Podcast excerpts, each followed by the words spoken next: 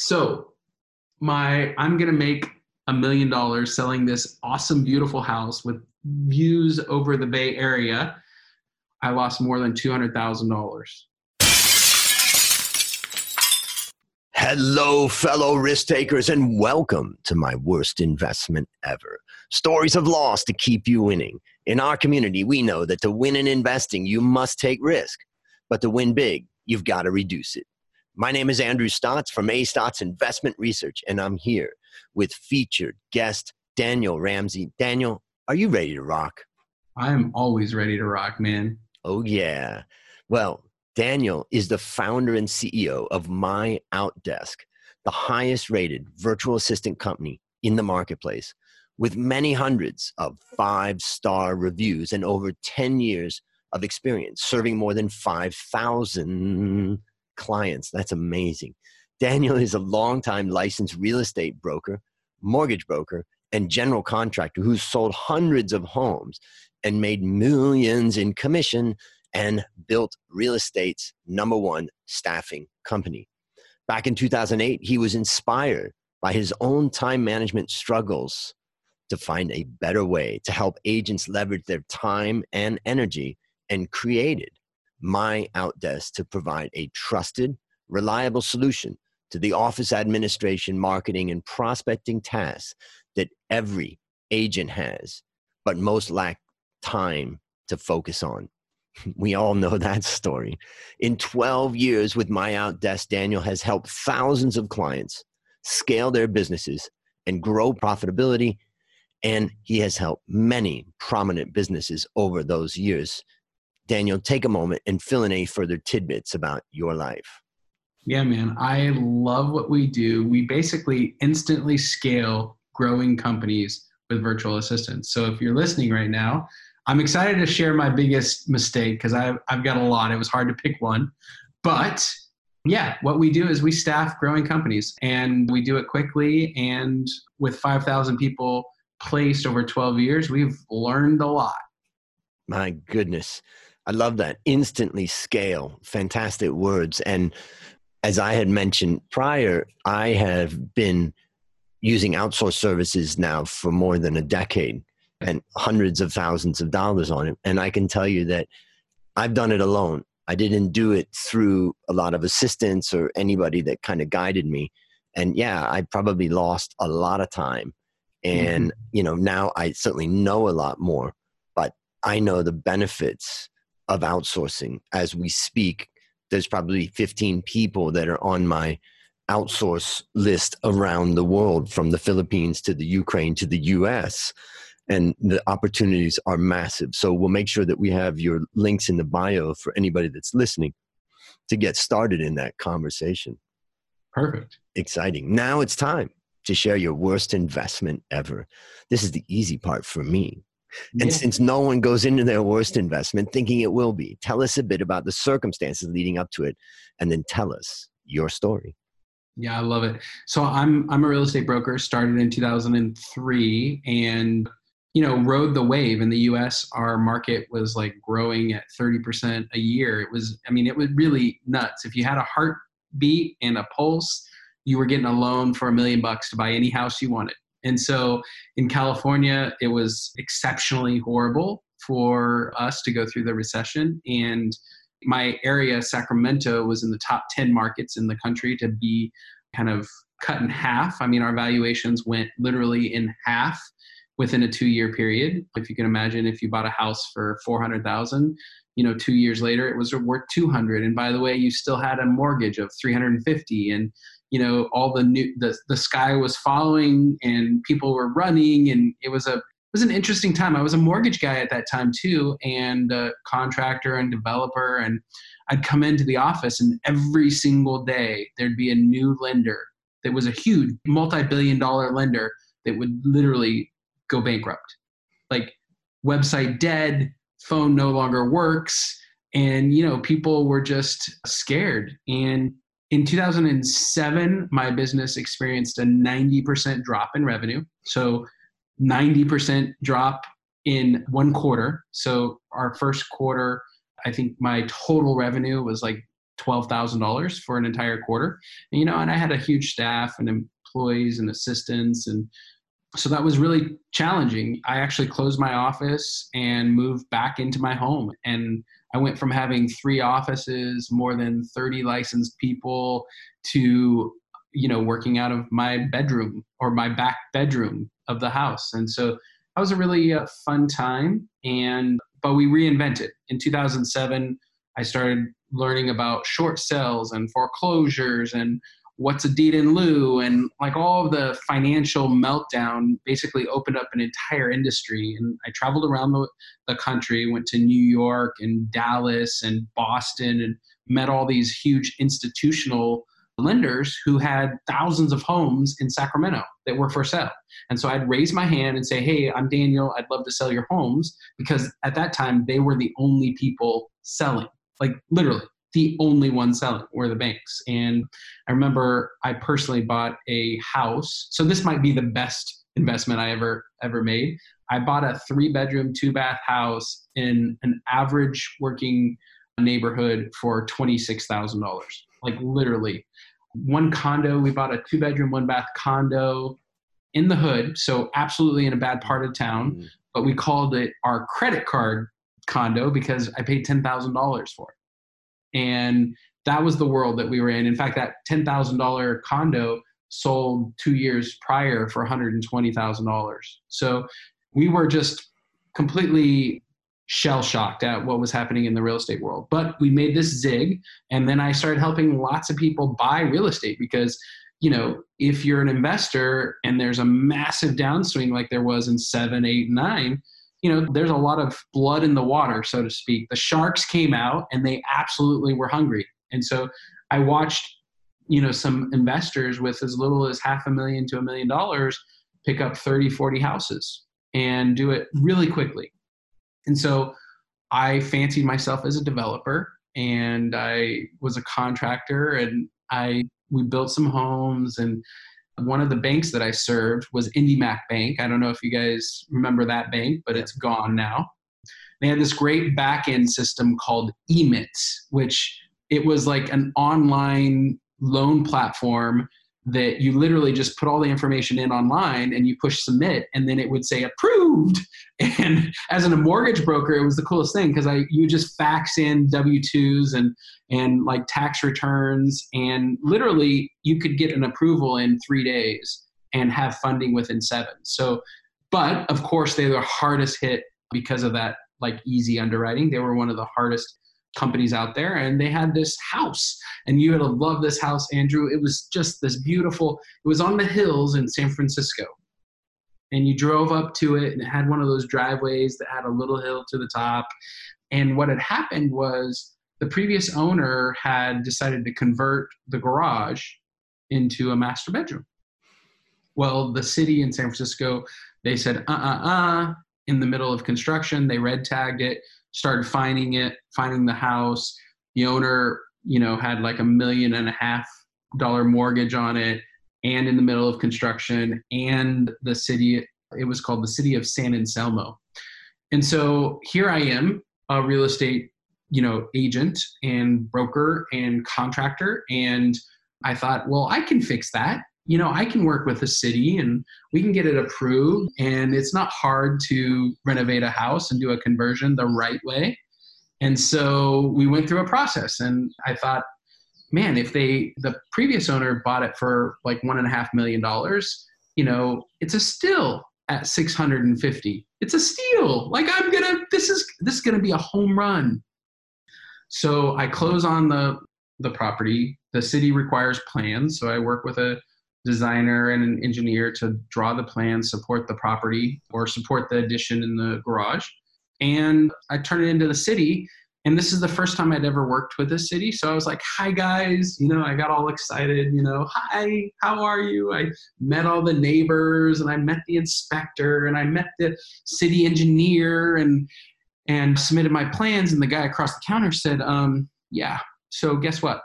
Mm, like, and I'm like, my heart starts beating because the guess what is like the engineers speak for watch out trouble ahead turns out this house happened they had a hill behind it And in San Francisco, they have these things called earthquakes. And they have this soil composition that is prone to mudslides and earthquakes. Have you ever seen hmm. an earthquake in San Francisco? The house falls off the hill and everybody dies. And so they were not excited about renovation. And there was this retaining wall in the back that was about 20 feet off the backyard, but then there was this huge hill up behind. And the retaining wall went down six feet and it had those big old railroad train, you know, wood members down in it. And it looked sturdy to me, but there were some areas that it was breaking through. And so I said, Yeah, yeah, I know. There's a hill.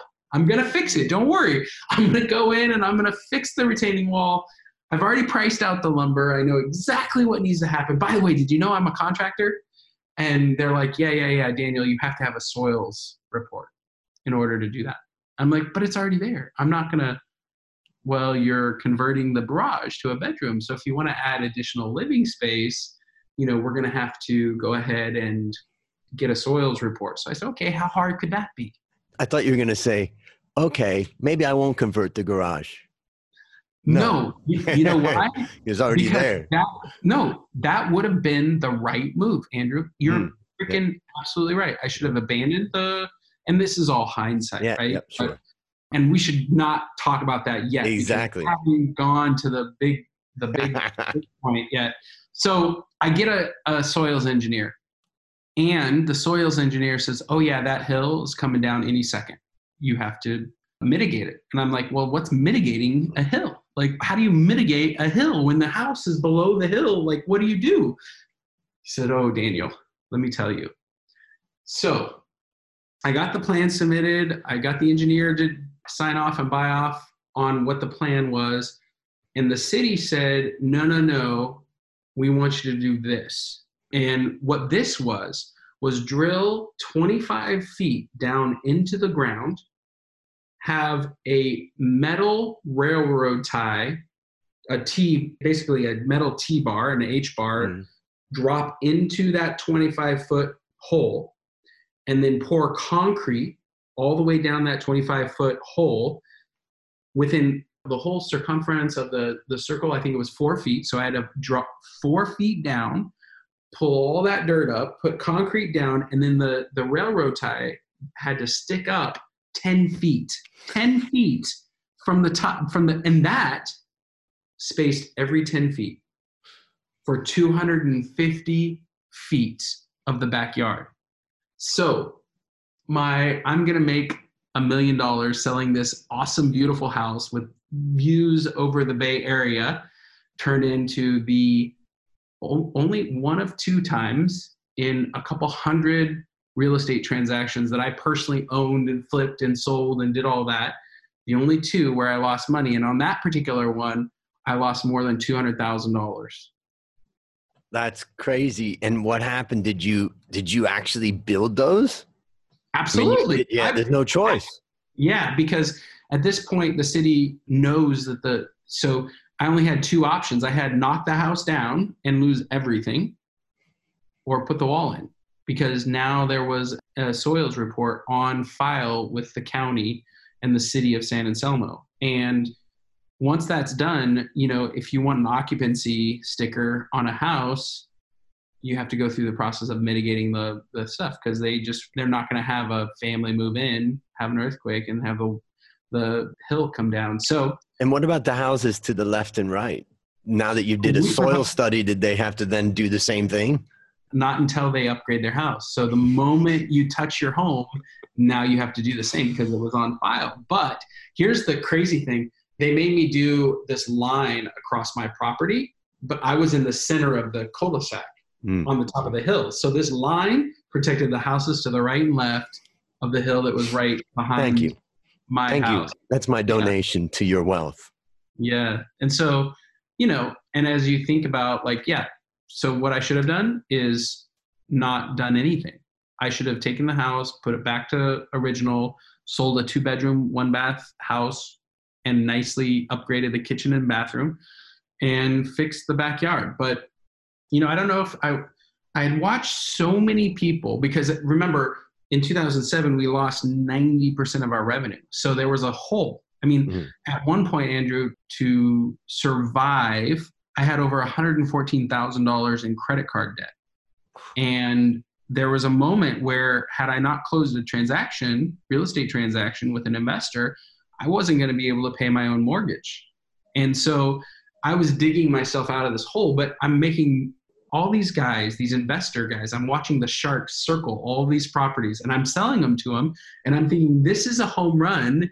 I know it, they know it. And I'm getting 3% of the deal as a real estate broker. Right. And so, you know, if you ask what my issue was, I felt like this was a house that I could do, but I didn't have the time to properly assess risk, consider the options, and really, you know, make good decisions. The other thing that I, the other mistake that I made was it was in a jurisdiction that I wasn't used to. I'm in Sacramento, that was San Francisco.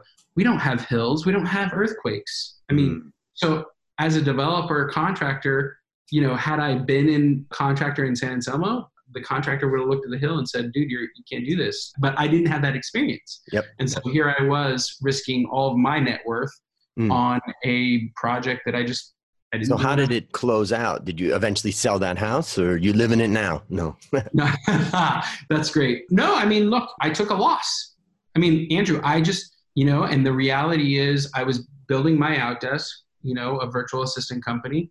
I had a real estate brokerage and I was a real estate investor, so I was buying and selling and flipping. But you know, when you're digging out of the hole and you take a two hundred thousand dollar loss, you take some money from that Peter to pay Paul. That's what happened. Yep. And Got you it. know that's the reality of being in business is and I'll tell you right now, I don't buy in other jurisdictions. Like yep. I know where I know what I know in the areas that I know in the world that I know, and that's it. Well, that brings us into the next question, which is what lessons did you learn? And keep in mind that there's some people out there that may be facing the exact same type of situation, and the lessons that you learned from this could really help them. Yeah, it's interesting because I bought property outside of Sacramento since, outside of my home city, and I've flipped some deals in other areas. I did a flip in Texas, but I always I've now partnered with people who really know the market and I keep control of the deals through the cash and through entities. So, I mean, what I learned is, you know, have a partner. If you're going to go into an area, somebody that you know and trust, set up the entities right, make sure you control the deal through the cash that you invest and the deeds and all that. The other thing is don't invest in an area that you just don't know. Like I just did not know that that hill was going to be such a hill for me to financially climb over. And so those are the things that we do now. Okay. Well, let me summarize some of my takeaways. The first one that I'm thinking about is, you know, Warren Buffett is a great example of a guy that says, yes. well, I don't understand tech, so I don't invest in tech. Yeah. So a great play on what you're saying is invest in what you know and slowly expand from there. I'd add something to that too you know, real estate is one of my loves, and, and this isn't a real estate podcast, so yep. I don't I don't want to say that. But number one, it's very leverageable, meaning you can get most of the money from the bank. Number two, it's the only industry where you can do insider trading and not get in trouble. I know the market, you know, the seller may not, or the mm. other person on the other side. And so I, you know, I just love real estate as a long term play. So we call that asymmetrical information. Yes. Right? Now, that is in fact the case if somebody walks into the stock market, opens up a, a, brokerage account, or goes online and sets up a brokerage account and decides they're going to start buy stock ABC, and they have a tiny amount of information. They're trading against maybe a thousand people that know stock ABC to a maximum, and therefore it's asymmetrical in that case. But I definitely get your point. The other thing, though, is I just want to talk about the idea of a downturn and yeah. you know what what I think about that reminds me of that. And that is there's a few elements you need to gain from a downturn. The first is you have to know that you're in the bottom. Yes. And many people don't even know. Like prior to this podcast, we were talking about the market is expensive and all that. And I said, well, the US market is expensive. The mm-hmm. markets outside of the US are actually pretty cheap.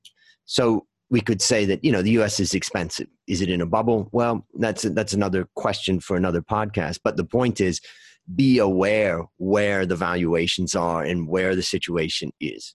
So that's the first thing to benefit from a downturn. I would even add something. There's a couple things that you can track. I mean, and this isn't that show, but if we're going to talk about real estate, foreclosures, you know, year over year price changes. You know, we're it's that time. It's coming again. Winter is coming, as they would say in the Game of Thrones, and it's ready. Yeah.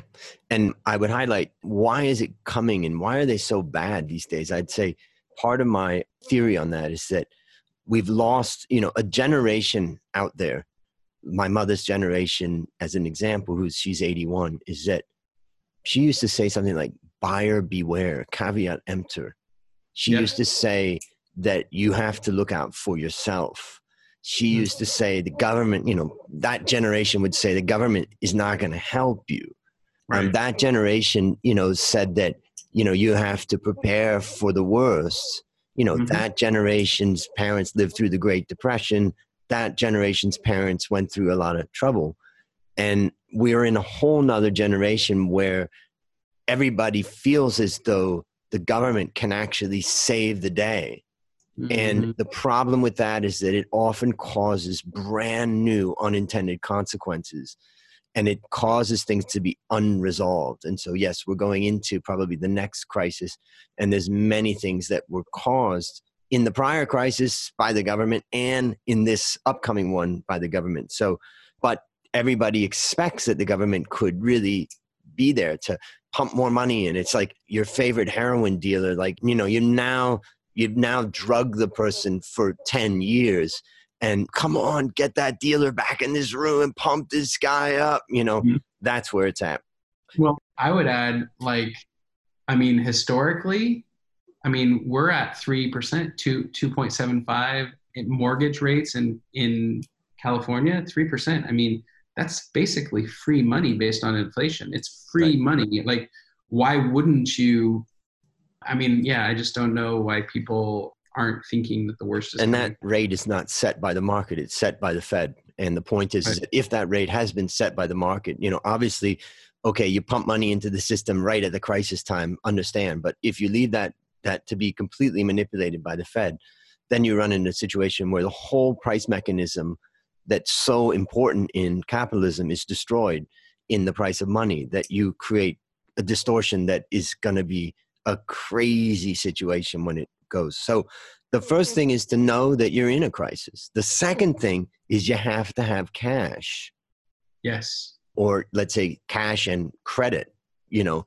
But if you don't have the cash to be buying at that time, sorry, if you know that you're in a crisis but you don't have cash, you can't take advantage of it.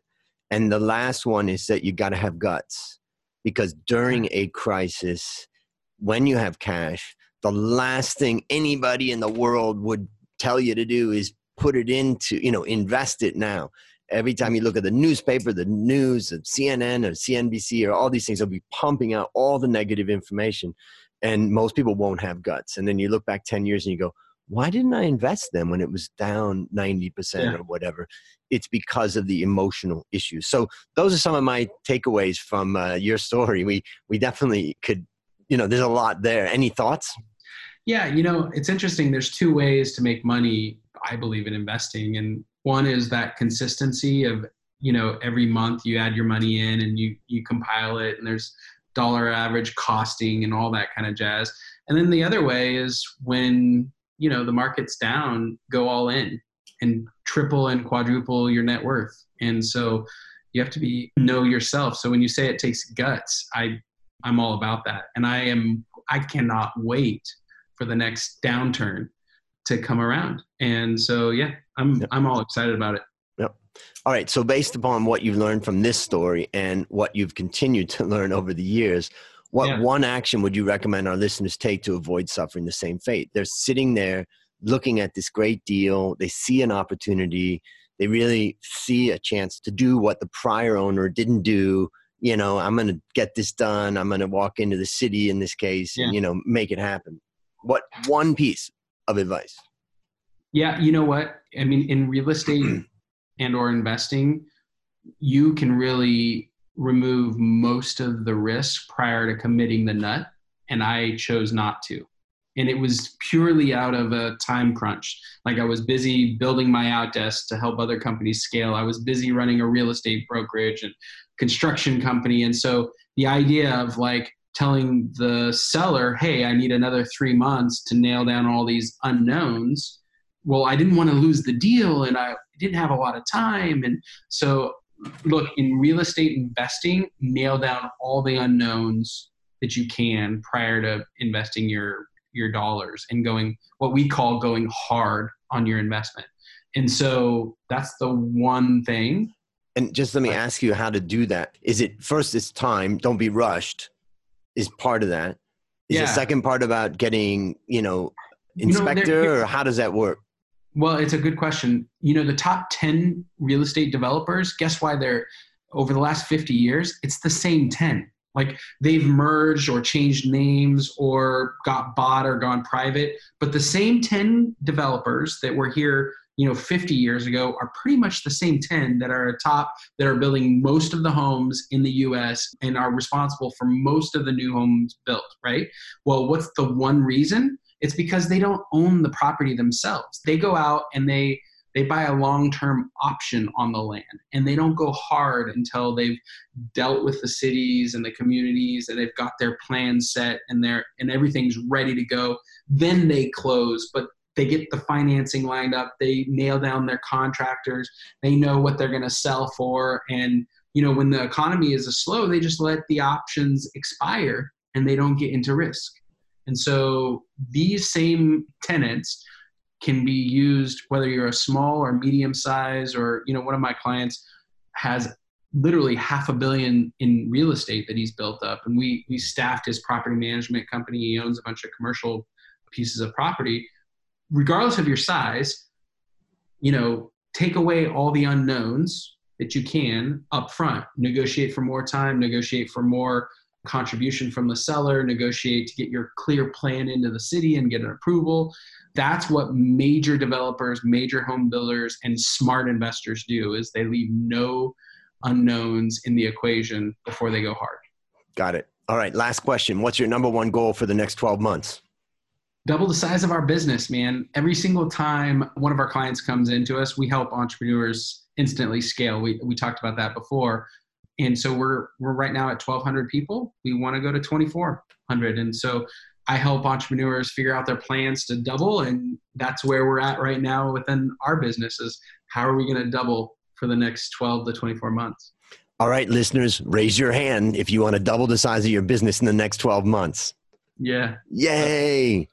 Yeah, so that's, that's a great goal. And I think, you know, you've got the tools to help people do that. So for any listeners that are wanting to achieve such a goal, go to the show notes. I'll put links to everything there. Well, listeners, there you have it. Another story of loss to keep you winning.